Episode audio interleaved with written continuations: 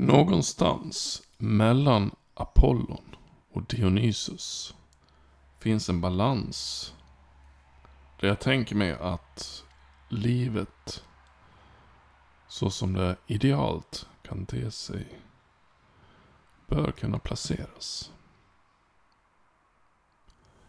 Hej. Jag kör nu utan intro.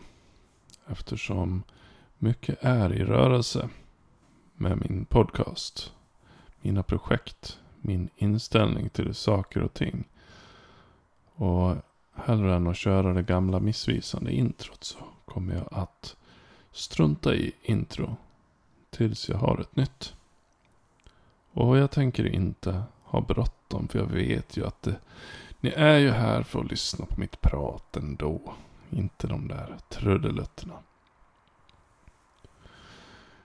Nu närmar vi oss semester och ledighet, många av oss. Jag har faktiskt själv väldigt få timmar kvar innan jag går på en ledighet som jag ser fram emot väldigt mycket. Och med det i åtanke så tänker jag också på varför i hela fridens namn har jag hållit på och tjatat om mina grejer nu i snart tio år tror jag. Så jag började prata om produktivitet och personlig utveckling. Eh, hantering av ångest, hantering av eh, mindset, mentala strategier, mental styrka och alla de här grejerna. Det var en sån här grej som jag startade med bara för att jag var intresserad av det. Bara för att jag höll på att lära mig det. Och så skrev jag blogg under många år. De inläggen finns ju kvar på mindanforslund.se, absolut. Jag skriver en hel del bra där som jag har glömt av själv och som påminner mig själv om ibland att just det Dan, lyssna på dig själv här från 2015. Men ändå, alla de här metoderna har ju mer eller mindre... De är ju begränsade på sitt sätt att absolut kan du vara så effektiv du bara kan. Vad gäller hantering av andra människor. Eh, metoder som du själv använder. Olika sätt att planera. Olika sätt att tänka. Eh, du kan optimera din psykiska hälsa, ditt välmående. Du kan optimera din fysiska hälsa. Du kan ha strategier för allting. Du kan ha strategier för att spara energi och göra så få val som möjligt. Men i slutändan, när du har gjort allt det där så är det ändå begränsat till att du liksom jag och många andra, vi har heltidsjobb. Det spelar egentligen inte så stor roll hur jävla effektiv man är. När man ändå måste sitta där åtta timmar på jobbet. För min del så har ju friheten alltid kommit först. Jag flyttade ut på landsbygden utan att ha någon färdig plan. För jag, jag kände att nu jävlar fick det vara nog med att bo i lägenhet inne i stan. Även om det var en liten stad. Jag flyttade ut på vinst och förlust och det löste sig. Jag drev ett företag i tio år. Åtminstone. Jag skrev bok. Jag, ja, jag jobbade lite som journalist också faktiskt. Medan jag bodde här ute i Vischan. Um, och nu har jag, även fast jag inte har eget utan jag är anställd, så sitter jag på en byrå. Jag har det otroligt fritt.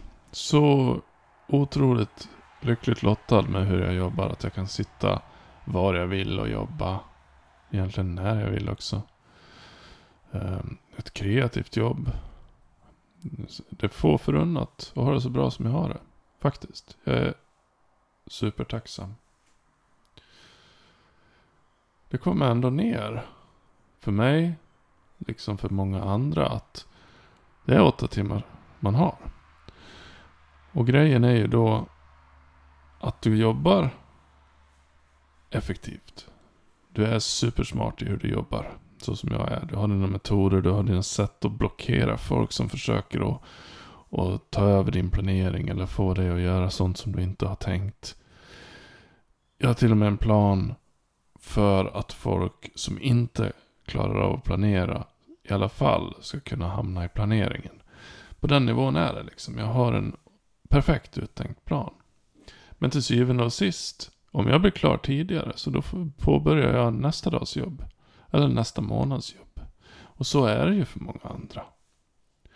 Vare sig man vill eller inte, så slutar det då med att man tänker, ja ja, det är liksom, jag har de här timmarna ändå som jag ska jobba på.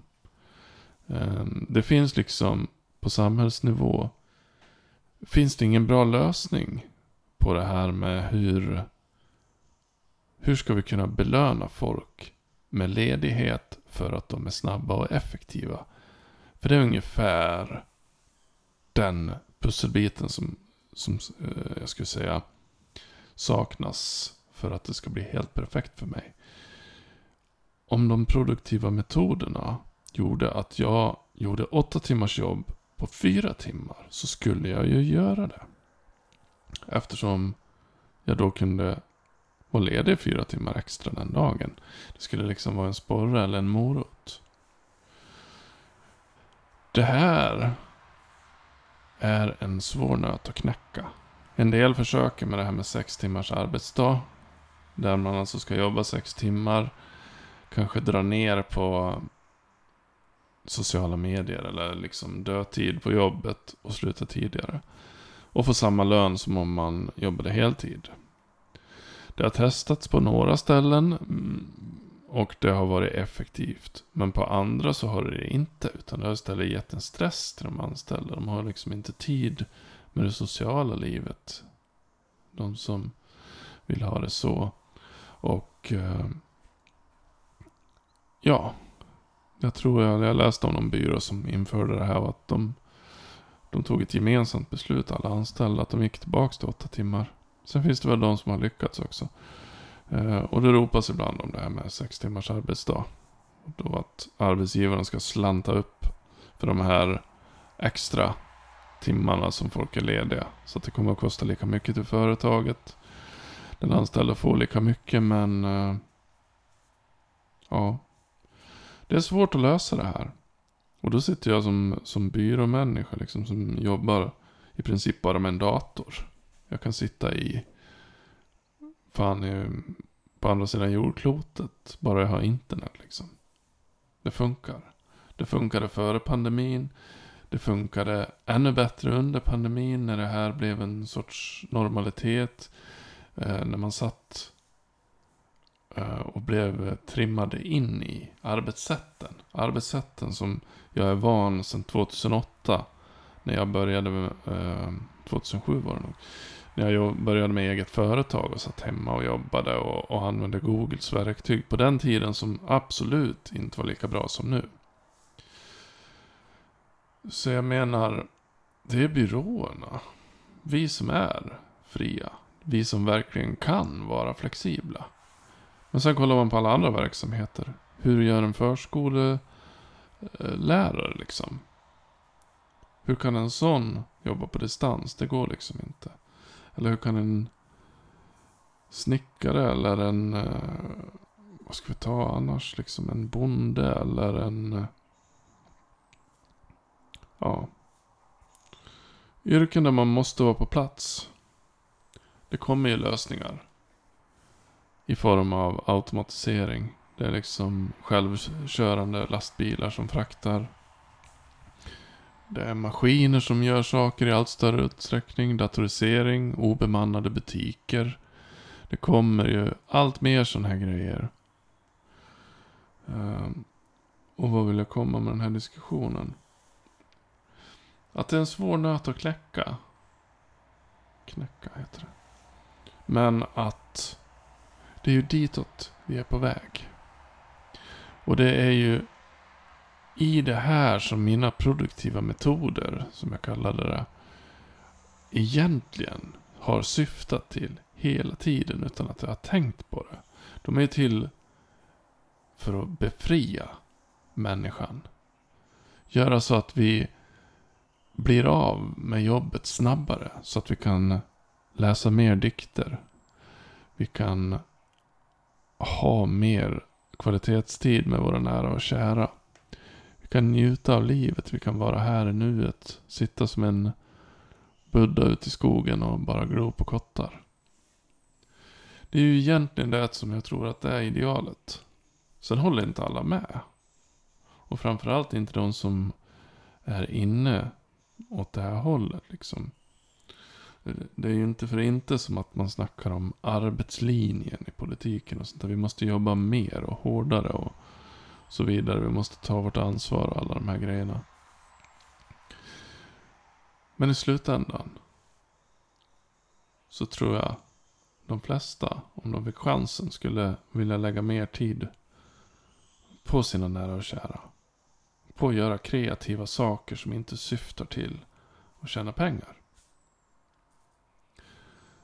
Det är vad jag tror. Och jag tror inte att alla hellre vill erkänna eller medvetna om det.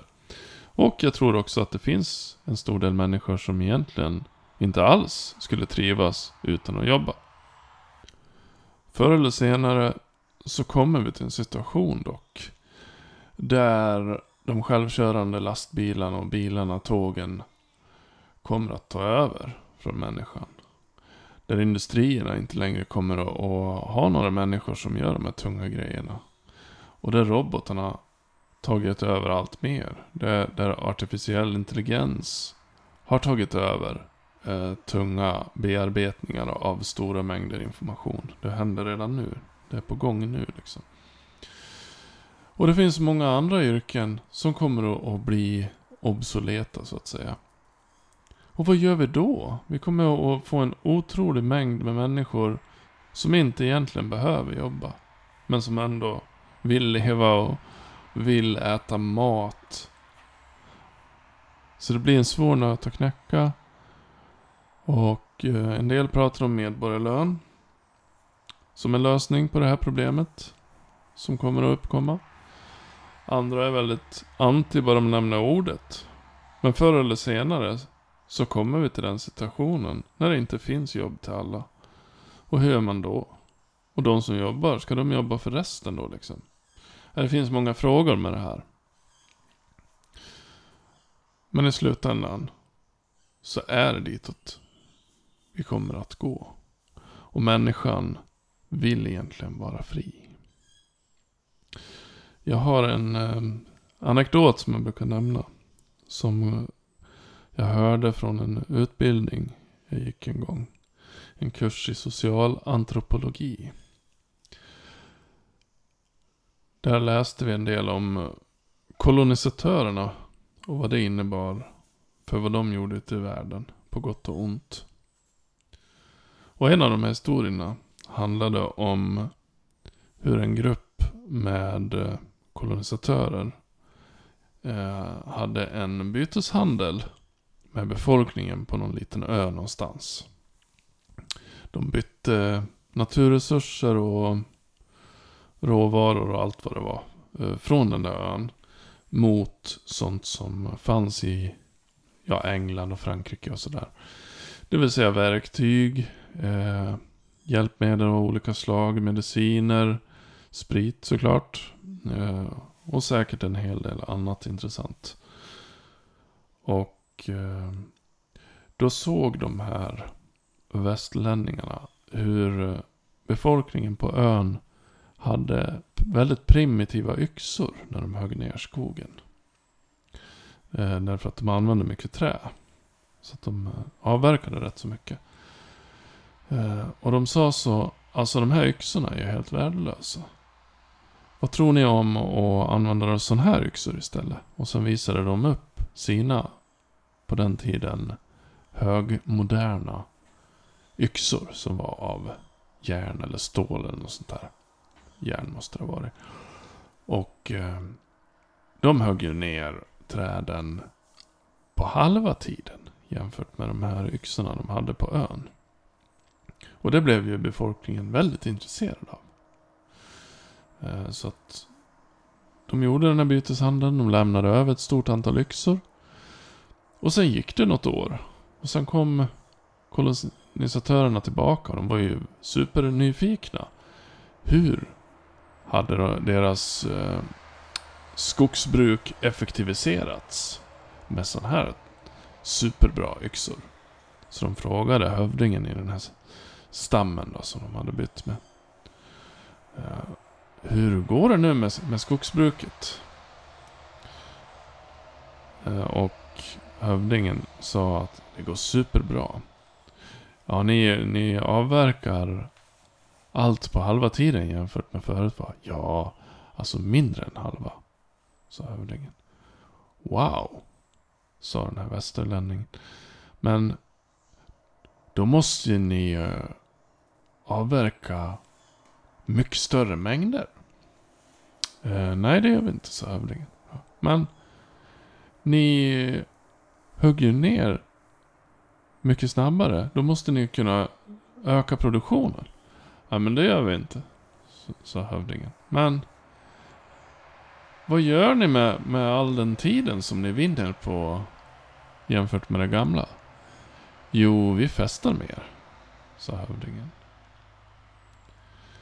Så de fortsatte alltså att eh, tillgodose samma behov som förut med samma mängd trä. Men den här tiden de vann genom att vara mer produktiva, den la de på att njuta mer av livet. Och jag måste säga att det där är en av mina favorithistorier. Och kollar man hur vi här i Sverige idag till stor del lever. Så handlar det om ett sorts tvärtomtänk. Så fort vi vinner tid. Då gör vi ännu mer istället. Då springer vi ännu snabbare. Vilket är ett märkligt resonemang. När jag har eh, sysslat med produktivitet, som jag har kallat det, numera kallar jag det för energihantering. Men när jag har eh, sysslat med produktivitet, då har det låtit som att jag har gett tips om hur man så snabbast möjliga blir utbränd och springer in i väggen med ansiktet först. Men det är ju det här jag menat hela tiden. Det är ju att vinna extra tid som man kan njuta av. Och jag känner att om jag på något sätt kan bidra till en sån utveckling. Till att skapa mer frihet. Så att fler människor kan njuta mer av livet. Pressa mindre. Syssla mindre med det här som är ett av mina absoluta hatord. Livspusslet. Livet ska fan inte vara någon jävla pussel. Ehm, så att man kan varva ner tempot. Man kan tänka efter mer. Man kan skapa mer. Man kan umgås mer med sina nära och kära. Det är det ideala faktiskt. Nu låter det som jag kommer ut som en hippie här på... När jag har kommit upp i medelåldern. Men faktum är att det är nog fan så här jag har känt hela livet faktiskt. Det har bara varit så svårt att förklara det. Men det finns alltså en nöt att knäcka. Och det är inte bara en nöt. Det är eh, miljontals nötter för alla. Eftersom det här är ingen enskilds eh, fel eller så vidare. Det här är en, en system... Det sitter på systemnivå. Just det här att när du jobbar klart snabbt eh, så istället för att bara tänka, äh, nu drar jag. Så fortsätter du och gneta på. Och tänker att, äh, jag gör morgondagens jobb nu istället. Eller jag börjar på nästa månads jobb nu. Och sen kommer du att ligga före ett tag. Ända tills det kommer någon chef eller projektledare och tänker, oj, han ligger bra till. Då kan ju han ta det här extra projektet. då. Och plötsligt så är du i synk. Och all din ansträngning, den försvann. I alla fall om man ser till vinningen för dig själv. Vilket då ger en signal till din hjärna att det är ingen idé att vara effektiv. För du kommer i alla fall att sitta där till klockan fem.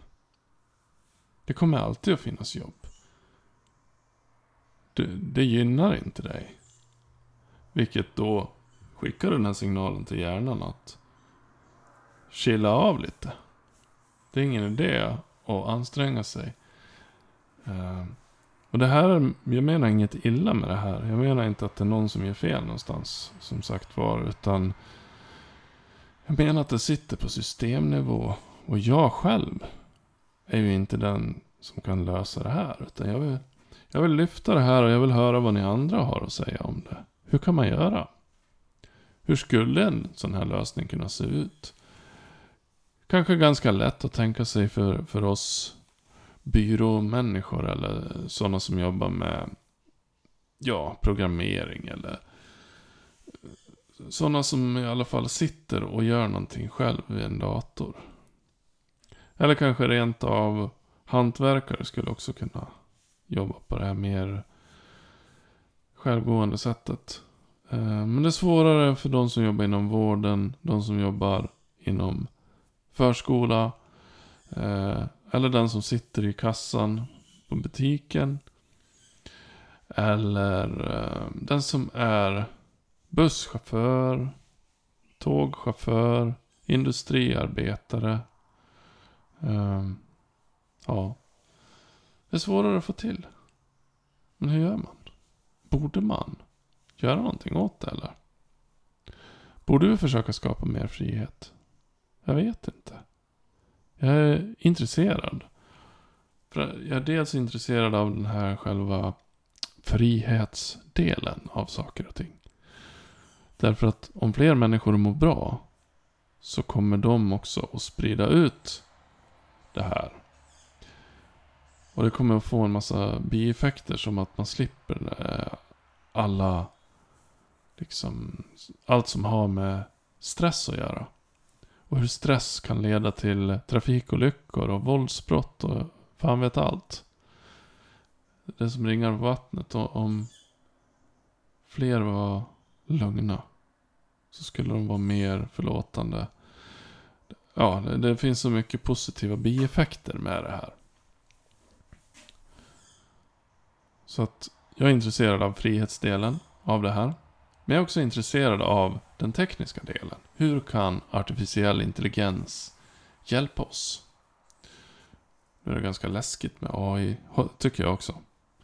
Men hur, om, låt oss säga att det kan kontrolleras på ett rimligt sätt. Hur kan det tjäna oss? Hur kan tekniken bli våra slavar? Så att vi själva slipper lyfta sönder våra ryggar eller eh, gå sönder våra knän eller allt vad det kan vara. Alla tunga yrken. De som konkar barn eller konkar tunga släggor eller klättrar på byggnadsställningar eller ute i kylan eller ja, ni vet. Att använda den moderna tekniken för att vi ska slippa det här. Det är någonting som känns inspirerande för mig att tänka på. Och jag vet inte riktigt var det kommer att ta vägen. Men det är så jag ser det nu. Allt som jag har hållit på med, alla de här smarta tricken och metoderna. Det har lett mig hit. Man når en punkt när man inte längre... När det inte längre är någon vits att optimera sig själv. Utan det är dags att ta blicken och vända den utåt. Hur kan jag förändra det här systemet utanför? Hur kan jag påverka det så att det ger bättre liv till så många som möjligt? Det är en fråga som jag kommer att grubbla på. Inte bara idag, inte bara imorgon. Utan en väldigt lång tid framöver. Tack för att ni lyssnade idag. Och tack för att ni stod ut med eventuella lastbilar och tjattrande fåglar och allting som hörs när man sitter på en balkong och spelar in. Därför att det är sommar och det är skönt. Vi hörs nästa gång.